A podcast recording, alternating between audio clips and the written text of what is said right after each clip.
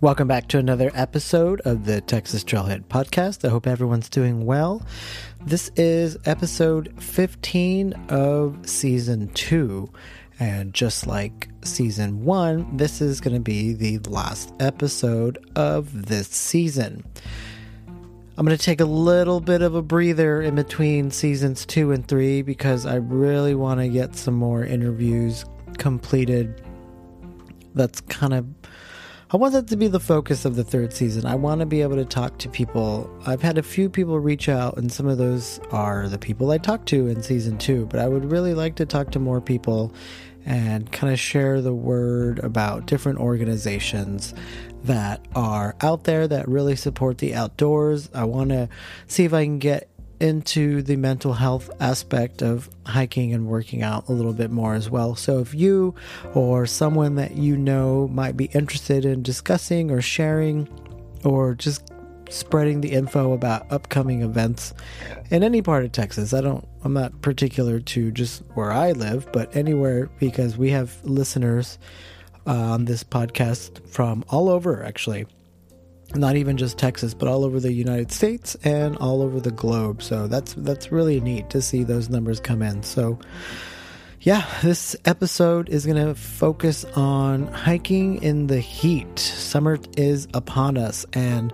while it's not ideal for a lot of people, being outdoors is really a safe haven for some of us that are a little just kind of worn out and stressed out. And the outdoors, like I've said at the very beginning of this season when the epidemic hit, you know, the outdoors aren't closed. And while some of the parks may close or fluctuate or something, you know, if you're feeling like you're having a really bad day, I definitely implore you to just step outside and get some fresh air. And I really think it's going to help you. And you know, I'm I'm available on my channels if you need some ideas or need some suggestions on where to go or what to get or if any of this information is helpful and you would like to just kind of reach out to me about anything that I've talked about or just any questions that you may have, I will try to answer as best as I can or try to put you in the right direction for some of that. So,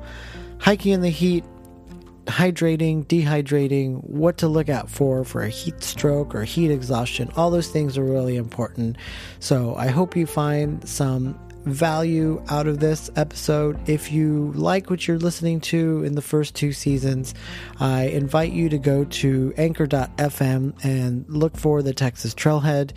You can support this podcast and really just support everything the podcast, the website, the YouTube channel with a small monthly donation. Those do start as little as 99 cents per month. So I know for a lot of people, money is tight, but if that is something that you can't afford, I would really appreciate it. It kind of helps keep everything going and helps keep the the the content coming um, to everyone that's enjoying it. So, again, I really appreciate y'all listening. I hope season two, y'all got to hear some improvements from season one, and then in season three, I look forward to bringing y'all some some new info from the trails, or just be able to share some stories. So, until then, grab your backpack. Put on your hiking shoes and let's all go out on another adventure. This is the Texas Trailhead. Welcome to the Texas Trailhead Podcast. Join me, Danny Laurel, as I share stories from the trails around Texas and more. I'll also talk about my favorite gear to use, camping tips, and feature interviews from others who enjoy the outdoors. So grab your backpack and put on your hiking shoes. This is the Texas Trailhead.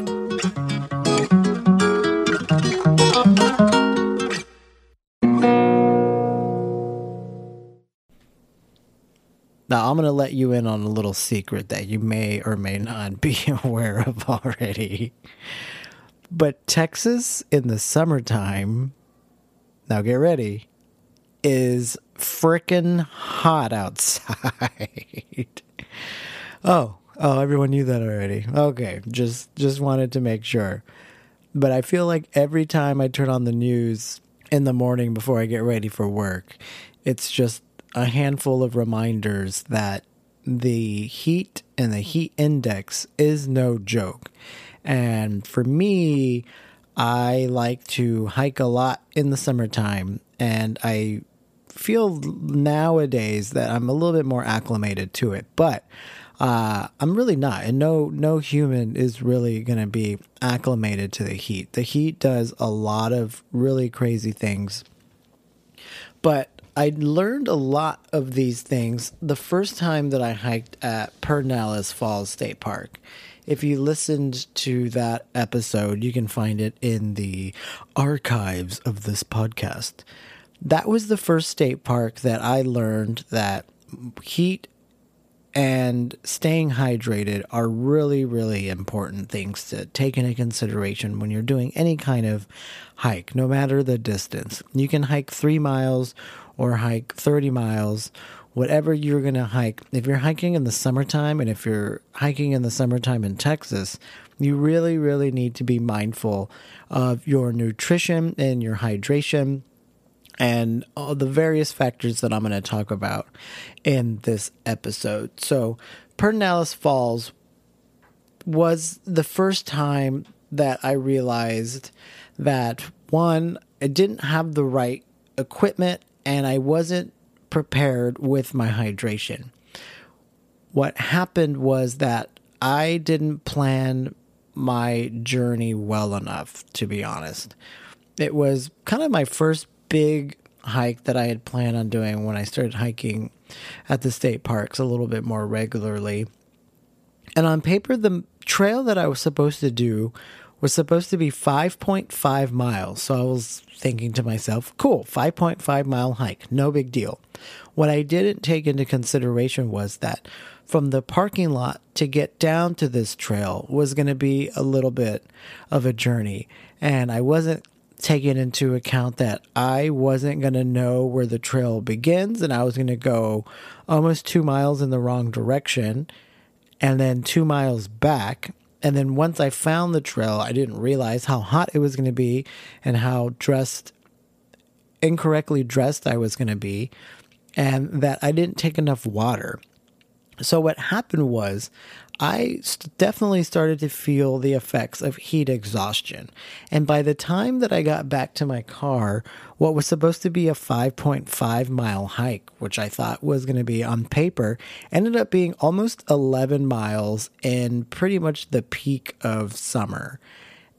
The next three days after that, I was pretty miserable. My body was definitely underhydrated and I didn't have enough nutrition and I didn't have enough replenishment and I was just really really down and uncomfortable and it, it definitely took a few days to recover. But because of that experience and I'm hoping I can drop some knowledge and and y'all cannot make some of these same mistakes but because of that experience I went out and got different gear and was definitely more prepared for all of my hikes since then. And by no means am I a heat expert. You definitely need to take a lot of effort to kind of listen to your body, but I'm hoping that some of this information resonates with you if you're a beginner or just some good reminders for all of y'all that are heading out in the Texas summer. So the two things there there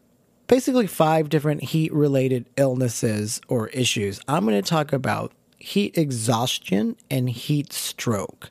So, heat exhaustion, what you're going to be looking for with heat exhaustion is heavy sweating, cold, pale, or clammy skin. You're going to need to take a measurement of your pulse. If you're feeling it pounding in your head, and if it's really, really fast, you know, you're you're going to be needing to be mindful of that. So So I'm going to talk about heat exhaustion and heat stroke. So some of the things that you're going to want to be mindful of when it comes when it comes to heat exhaustion is heavy sweating, cold, pale and clammy skin. Your body's just going to feel cold, pale and clammy to the touch fast but a weak pulse, nausea or vomiting, muscle cramps, tiredness or weakness, dizziness, headache, and fainting or passing out. So that's one of the precautions that I'm always needing to be mindful of because I hike a lot by myself is that some of this stuff is going to require somebody else to kind of be aware of my situation. So when I'm hiking by myself and I know I'm going to be hiking a little bit longer in the heat, I definitely have to play it a little bit safer than I normally would if I was hiking with a buddy just because if if I'm going to put myself in a situation where I could be endangering myself, you know, that's someone's going to have to come find me and that's not going to be a fun day for anyone. So what are you going to do if you're starting to feel some of the effects of heat exhaustion? Well, one, you're going to want to move to a cooler place. Find some shade, find some kind of edge where you can just get a little bit out of the sunlight and just try to cool your your body down. You're going to loosen your clothes. Sometimes people just have clothes that are too tight and it's not letting your skin breathe. Put cool, wet clothes on your body or take a cool bath if you're by a water source, that's awesome.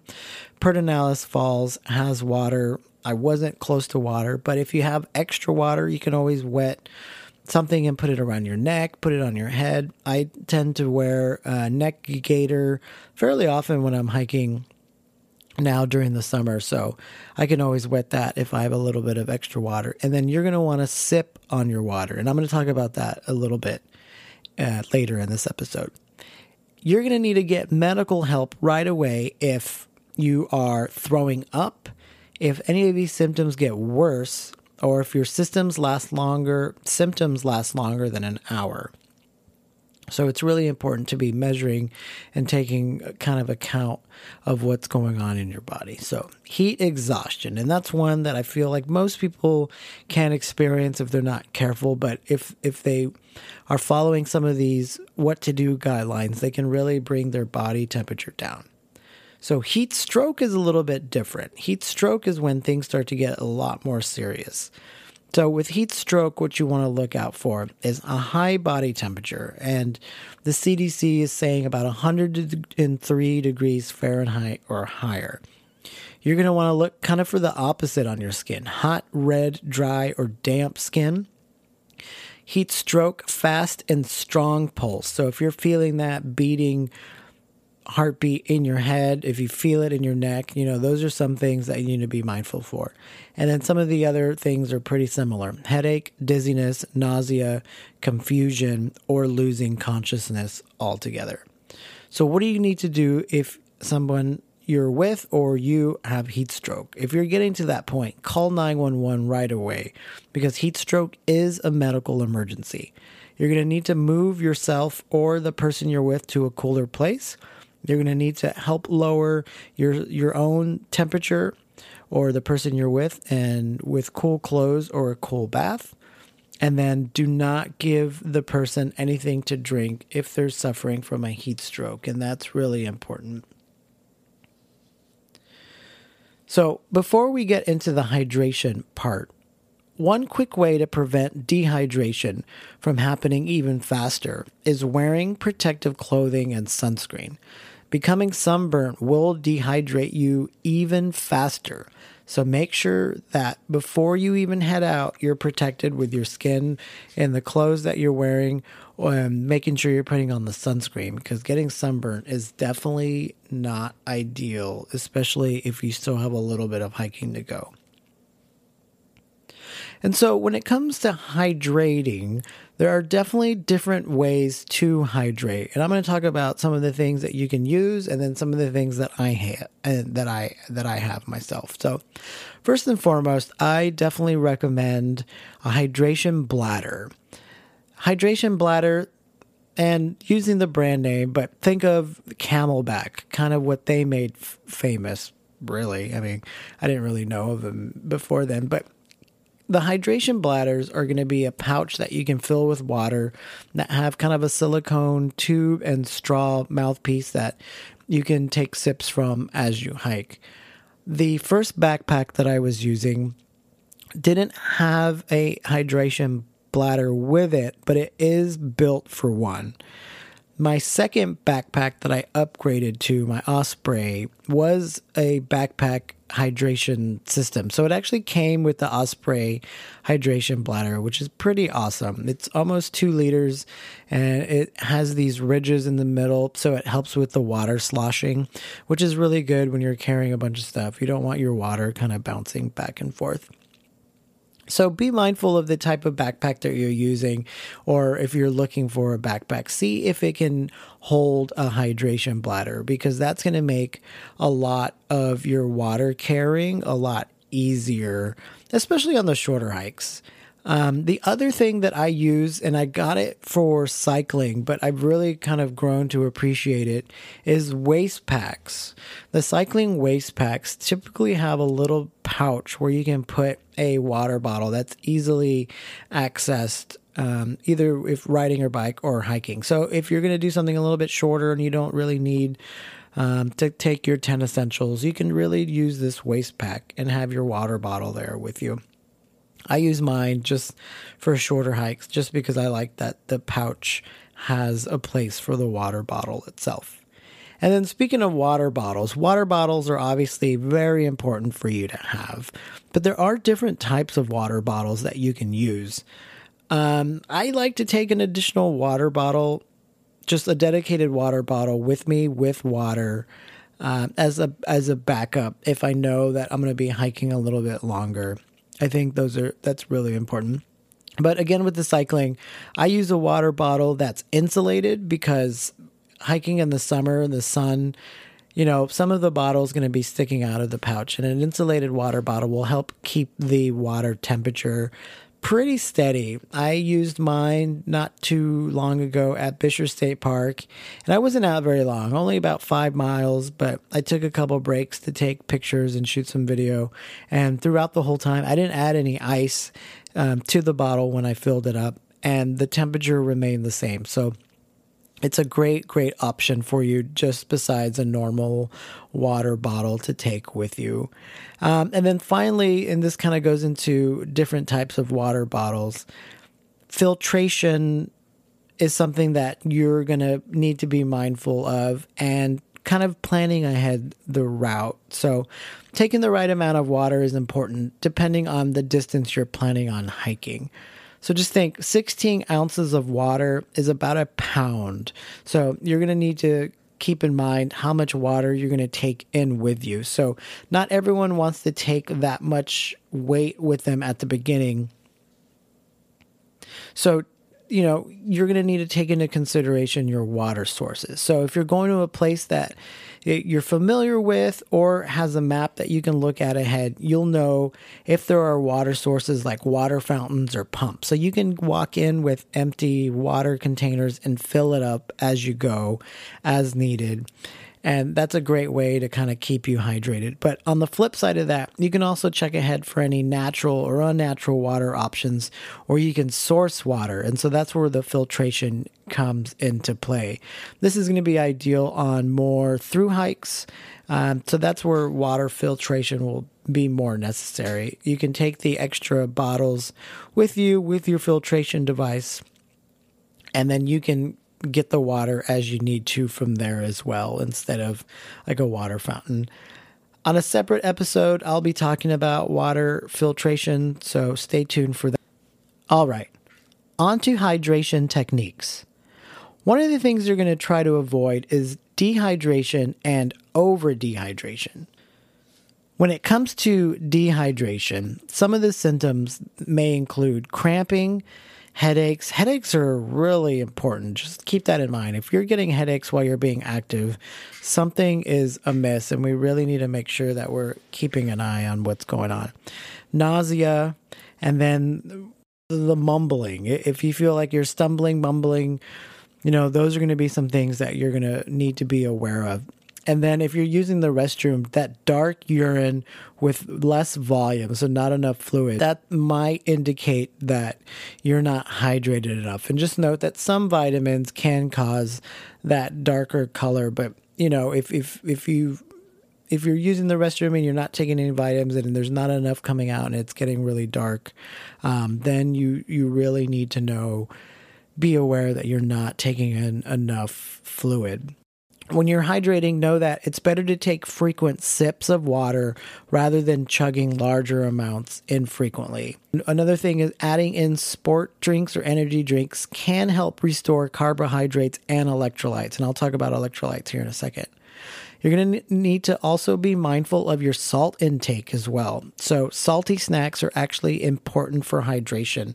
And that's why on trail mix, you have a little bit of sweet for some energy and those nuts and some of like pretzels and stuff. And that salt is going to help maintain and you know water weight when, when you hear about that it's a lot of it is just because you've been eating a lot of salty and your body's retaining a little bit of water so keep in mind that the nutrition aspect of that does help with your hydration. So, there are three steps you're going to want to consider in terms of hydration pre hydrating, during the actual hike, and then post hydrating. When it comes to pre hydrating, for me, when I get up in the morning, I usually start my pre hydrating. You only really need 17 to 20 ounces of fluid before you hydrate. And I usually will do water or some of my sport drink pre hydrating. And then hydrating during the actual hike, following some of those guidelines where you're taking frequent sips of water, then chugging larger amounts infrequently. And with the the hydration bladder, you can really take your sips because your straw is kind of right there. Mine fo- goes down on my shoulder strap and it just connects with a little magnet. So it's really neat. And it, it really encourages me to take those sips a little bit more frequently. Before I had that and I was just using the bottle itself, I would have to either reach for it or stop and take my backpack off and grab my bottle, which is a little bit more of a nuisance when you think about it. It's it's a lot easier, but as long as you're hydrating and as long as you're following those guidelines during the actual hike, then you'll be in a in a in a really good spot. So, and then post hydrate.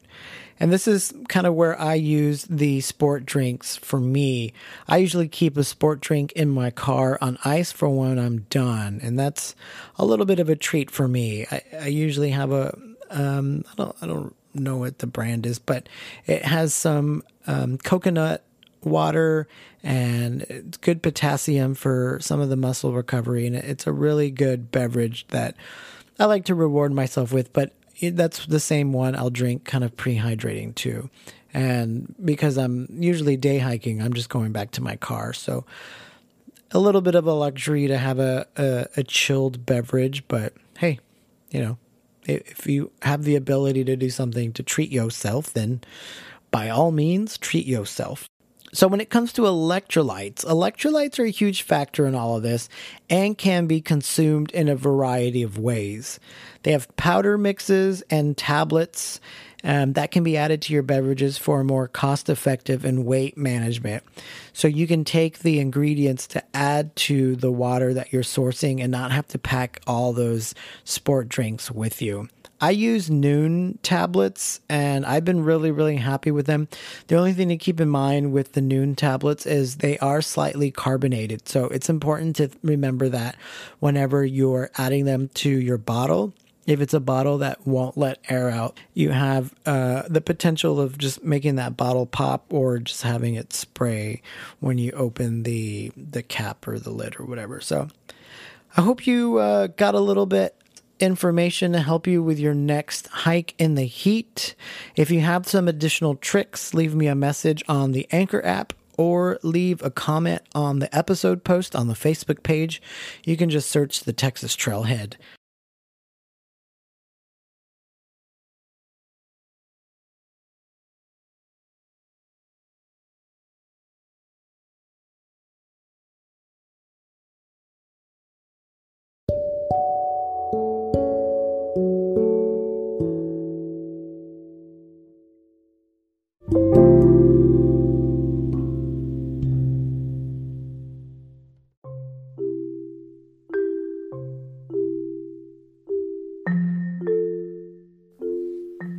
Thanks for listening to another episode of the Texas Trailhead Podcast. If you like what you heard, please let me know by leaving feedback on Apple iTunes or wherever you listen to this podcast. You can also support this podcast with a small monthly donation to help sustain future episodes. You can find this on anchor.fm and just search the Texas Trailhead. Still looking for more? Click the links below to find the website, Facebook page, and see pictures from the outdoors on my Instagram page. So until next time, grab your backpack, put on your hiking shoes, and let's go out on another adventure. This is the Texas Trailhead.